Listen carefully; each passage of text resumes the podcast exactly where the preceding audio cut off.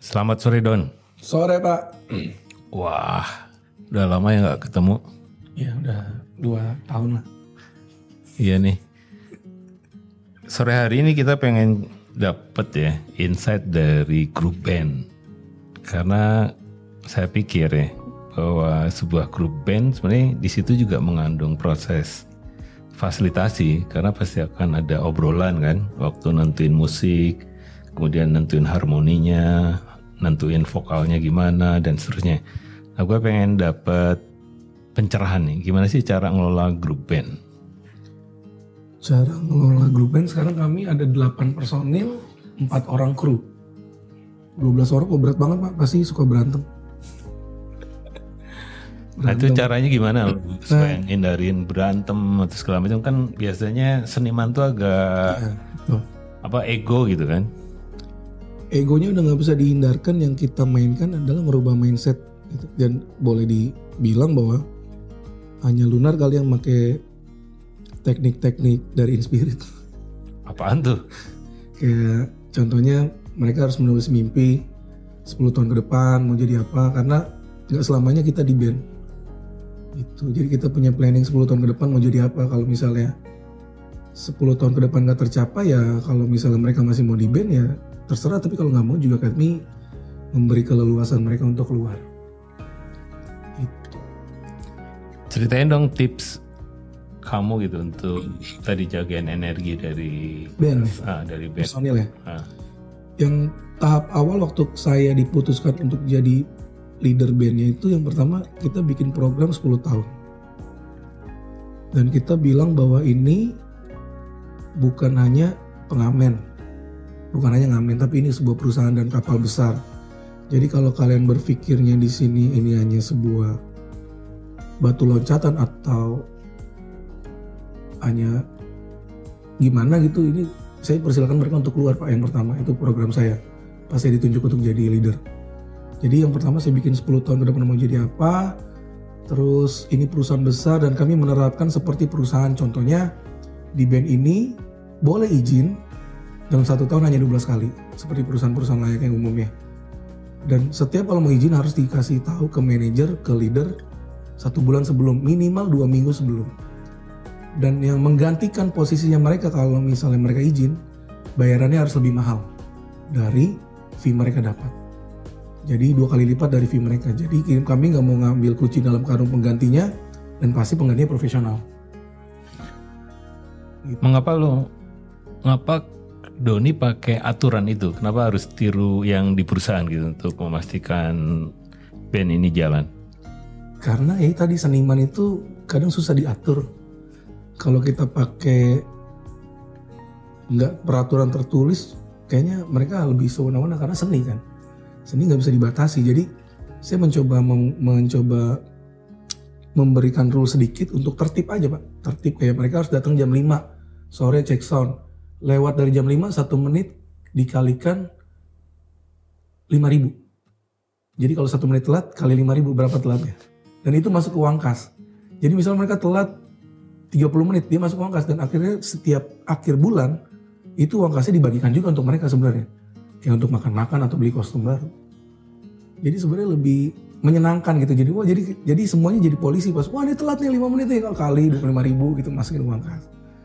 Dan kalau lagu tidak hafal, kita juga kasih punishment-punishmentnya, tapi membahagiakan bahwa ya lu Quran hafal gak gitu, atau lu doa lu hafal gak sih gitu, masa lu doa aja hafal, ini gak hafal gitu. Jadi kita membuat mereka lebih have fun. Jadi mereka tuh di sini sebenarnya bekerja, karena banyak banget yang dari dulu, apalagi musisi ya, ditolak sama keluarga ceweknya gara-gara musisi. Padahal musisi itu, seniman itu, apalagi sekarang kalau bisa dibandingin, kenapa saya bilang ini perusahaan besar, karena transferan dari outlet aja 1 bulan itu sampai 200-300 juta, Pak, ke bandnya. Jadi kan ibaratnya ini udah perusahaan besar, ini luar saweran tiap malam ya, itu hanya gaji per outlet itu. Jadi kita udah buat slip gaji, udah buat dalam naungan PT juga. Jadi kalau mereka, dan ini yang pertama saya lakukan adalah saya mendaftarkan mereka 12 orang ini BPJS. Jadi ini benar-benar kayak perusahaan. Jadi BPJS mereka yang bayar sudah dipotong dari fee mereka, dan anak-anak yang di kakaknya juga, anak-anak mereka juga terdaftar di BPJS. Lantas apa hasilnya dari percobaan itu ya, dari transformasi dari seniman itu ya, kemudian sekarang menjadi pemain profesional seolah-olah ada dalam satu perusahaan, itu hasil yang dirasakan setelah 3 bulan ini apa di tim band ini?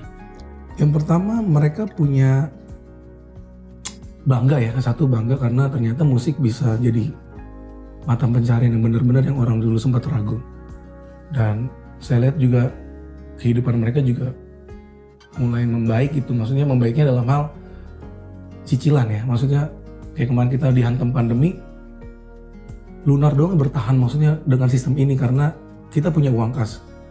Itu uang kas ini bertahan, saya bilang sama mereka boleh minjem uang kas, tapi kami punya limit hanya 1 juta per bulan, saya bilang gitu, untuk biaya makan, biaya hidup mereka selama pandemi. Kalau lewat dari 1 juta saya nggak bisa jamin untuk bertahan selama 2 tahun kemarin kita pandemi. Dan saya punya mimpi akhir tahun ini kami punya uang kas 100 juta. Itu gimana caranya? Jadi saya targetin juga ke manajemen, uang kas harus 1 juta, followers Instagram harus 10.000, kontak di grup WhatsApp kami, di Lunar tuh harus ada 100 kontak yang kami share tiap malam manggung di mana. Minimal 1% itu datang kalau kami bangun dari kontak itu, dari Instagram, dari WhatsApp. Dan kami percaya kalau ada satu aja yang ikut tiap hari, pasti mereka jadinya edik kan. Kalau udah edik, kita mau bikin musik kayak apa juga mereka terima aja. Kalau untuk komunikasi tadi, pasarnya ya, itu pasarnya semua umur atau? Semua umur. Semua umur jadinya. Dan kami bikin peraturan, jadi kami juga bikin jabatan Pak di band, kayak vokalis, itu marketing. Jadi mereka harus ketemu, mereka harus ngobrol, mereka harus engage. Sebelum main mereka harus engage tamu dulu by WhatsApp sampai kita ketemu di venue. Dan itu yang bikin kita bertahan. Makanya outlet senang sama Lunar karena suka bawa tamu. Dan expand tamu tuh ke Lunar kadang lumayan juga, 30 juta dia sekali jajan, 20 juta dan jadi nilai plus buat bandnya juga. Makanya kami awet di outlet-outlet. Nah sebenarnya ini terakhir ya, apa 3 hal penting gitu yang Donny pelajari ya dalam kaitannya untuk membangun tim band yang kuat ini? Selain tadi ada aturan-aturan, kemudian ada disiplin, ada juga funnya, tapi kalau 3 resep atau 3 rahasia lah yang membuat tim band ini makin solid sebagai band yang profesional. Yang pertama yang saya garis bawahi bahwa ngeband itu bersenang-senang di atas panggung. Jadi kalau berpikirnya bekerja, saya bilang salah. Bekerja itu pas saat ngulik di rumah Pak. Jadi pas di panggung itu dia bersenang-senang. Mau salah kek, mau gimana kek di atas panggung, yang penting senyum aja. Yang kedua, kami tidak pernah mengurusi urusan pribadi setiap personil. Jadi pribadi kalian ya pribadi kalian. Kami hanya bertemu di panggung dan untuk bersenang-senang. Dan yang ketiga, kami saling merindukan. Betul, jadi kalau kami nggak manggung, kami rindu gitu. Akhirnya ketemunya di studio gitu. Dan itu yang bikin kami awet gitu. Oke, thank you ya. Itu percakapan ringkas tentang bagaimana sebenarnya mengelola sebuah tim musik ya. Dalam hal ini adalah band oleh Donny Wawiling. Donny selama ini aktif di Inspirasi Tanpa Batas juga untuk memperkaya model-model fasilitasi yang basisnya menggunakan musik sebagai alat bantu pembelajaran. Terima kasih Don. Thank you Pak. Oke, demikianlah podcast Ini Koper kali ini. Sampai jumpa pada edisi berikutnya.